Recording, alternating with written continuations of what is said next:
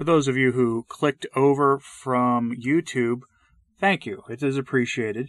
I'd been meaning to use this letter for some time. I just hadn't really gotten around to it, and some of the lingo here that's used is just a little too much for YouTube. You know how censorious they get over there. For those of you who normally listen to me on this side of things, today's video that's on YouTube, the podcast version will also be right after this one in the same file. So don't worry about it. You'll hear you'll, you'll get both things.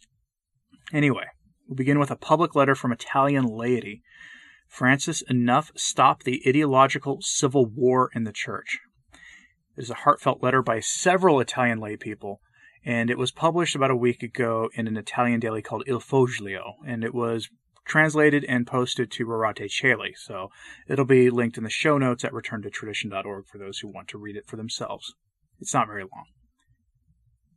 Holy Father, the latest book by Andrea Riccardi, founder of Sant'Egidio and a well known voice of the progressive Catholic world, is entitled The Church is Burning Crisis and the Future of Christianity. We have not written any books. We have not conducted any detailed analysis, but we see every day the slow fire that devours and destroys the Catholic Church in Italy and around the world. The resignation of Benedict XVI eight years ago left many in desolation and others in hope. For some time there was talk of the Bergoglio effect, alluding to a rebirth that unfortunately never took place. On the contrary, the church that goes forth has remained a slogan with no real application. On the contrary, the holy city of Christianity, Rome, in the age of COVID, was the first to barricade its churches, giving the world a sign of total desertion. We have witnessed a synodal journey that have seemed like real civil wars with maneuvers committed to guaranteeing a Soviet style democracy and which have led to controversial and practically completely useless documents. The churches, the confessionals, even the Vatican coffers are increasingly empty, a sign that the people of God do not recognize the voice of the shepherds.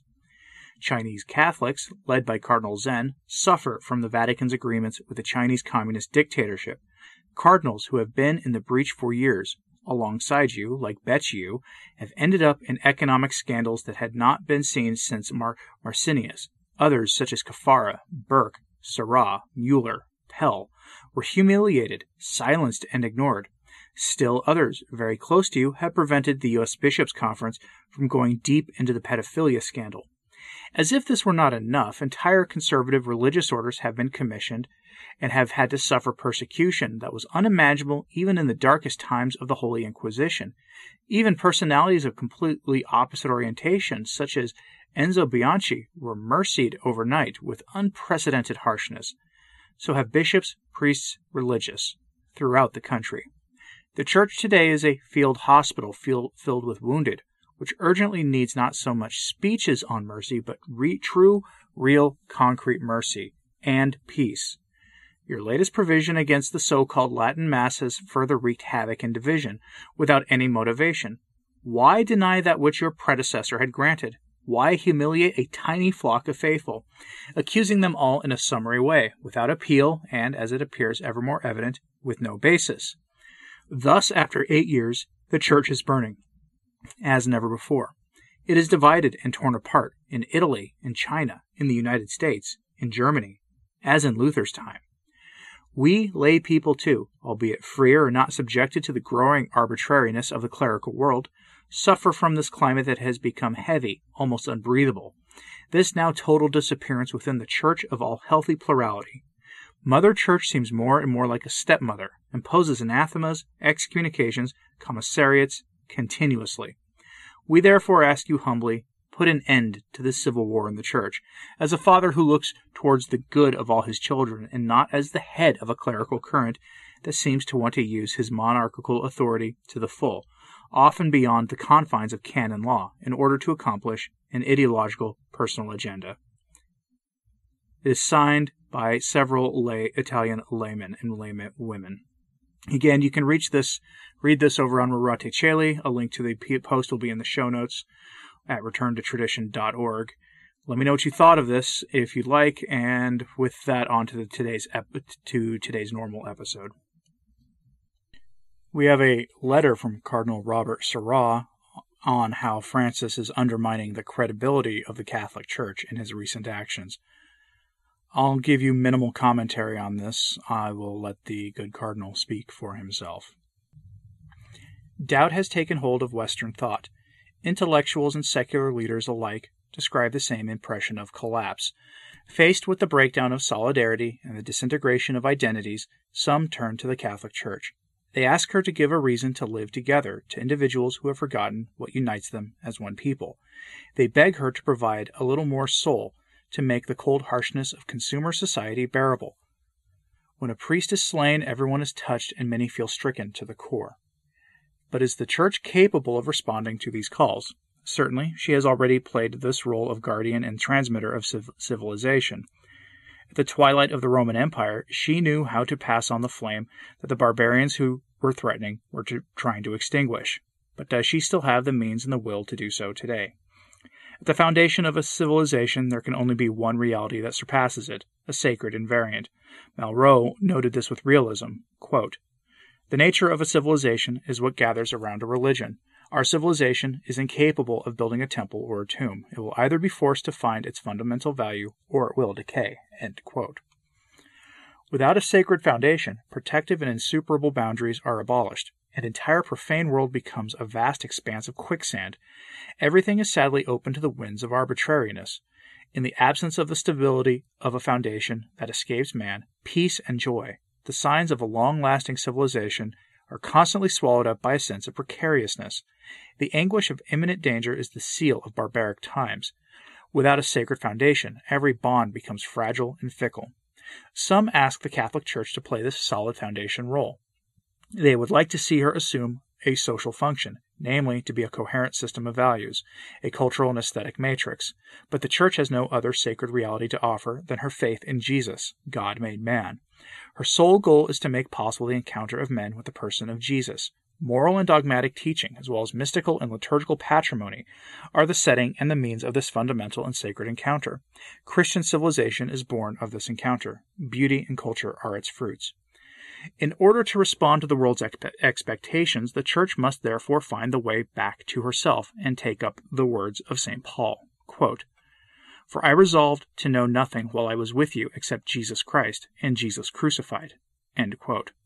She must stop thinking of herself as a substitute for humanism or ecology. These realities, although good and just, are just for her but consequences of her unique treasure, faith in Jesus Christ. What is sacred for the Church then is the unbroken chain that links her with certainty to Jesus, a chain of faith without rupture or contradiction, a chain of prayer and liturgy without breakage or disavowal. Without this radical continuity, what credibility could the Church still claim? In her there is no turning back, but an organic and continuous development that we call the living tradition. The sacred cannot be decreed, it is received from God and passed on. This is undoubtedly the reason for which Benedict XVI could authoritatively confirm, affirm, quote, in the history of the liturgy, there is growth and progress, but no rupture. What earlier generations held as sacred remains sacred and great for us too, and it cannot be all of a sudden entirely forbidden, or even considered harmful. It behooves all of us to preserve the riches which have developed in the Church's faith and prayer, and to give them their proper place. At a time when some theologians are seeking to reopen the liturgy wars by pitting the missal revised by the Council of Trent against the one in use since 1970, it is urgent to recall this. If the Church is not capable of preserving the peaceful continuity of her link with Christ, she will be unable to offer the world the sacred which unites souls, according to the words of Goethe. Beyond the quarrel over rites, the credibility of the Church is at stake. If she affirms the continuity between what is commonly called the Mass of St. Pius V and the Mass of Paul VI, then the Church must be able to organize their peaceful cohabitation and their mutual enrichment. If one were to radically exclude one in favor of the other, if one were to declare them irreconcilable, one would implicitly recognize a rupture and a change of orientation. But then the Church could no longer offer the world that sacred continuity, which alone can give her peace. By keeping alive a liturgical war within herself, the Church loses her credibility and becomes deaf to the call of men. Liturgical peace is the sign of peace that the Church can bring to the world.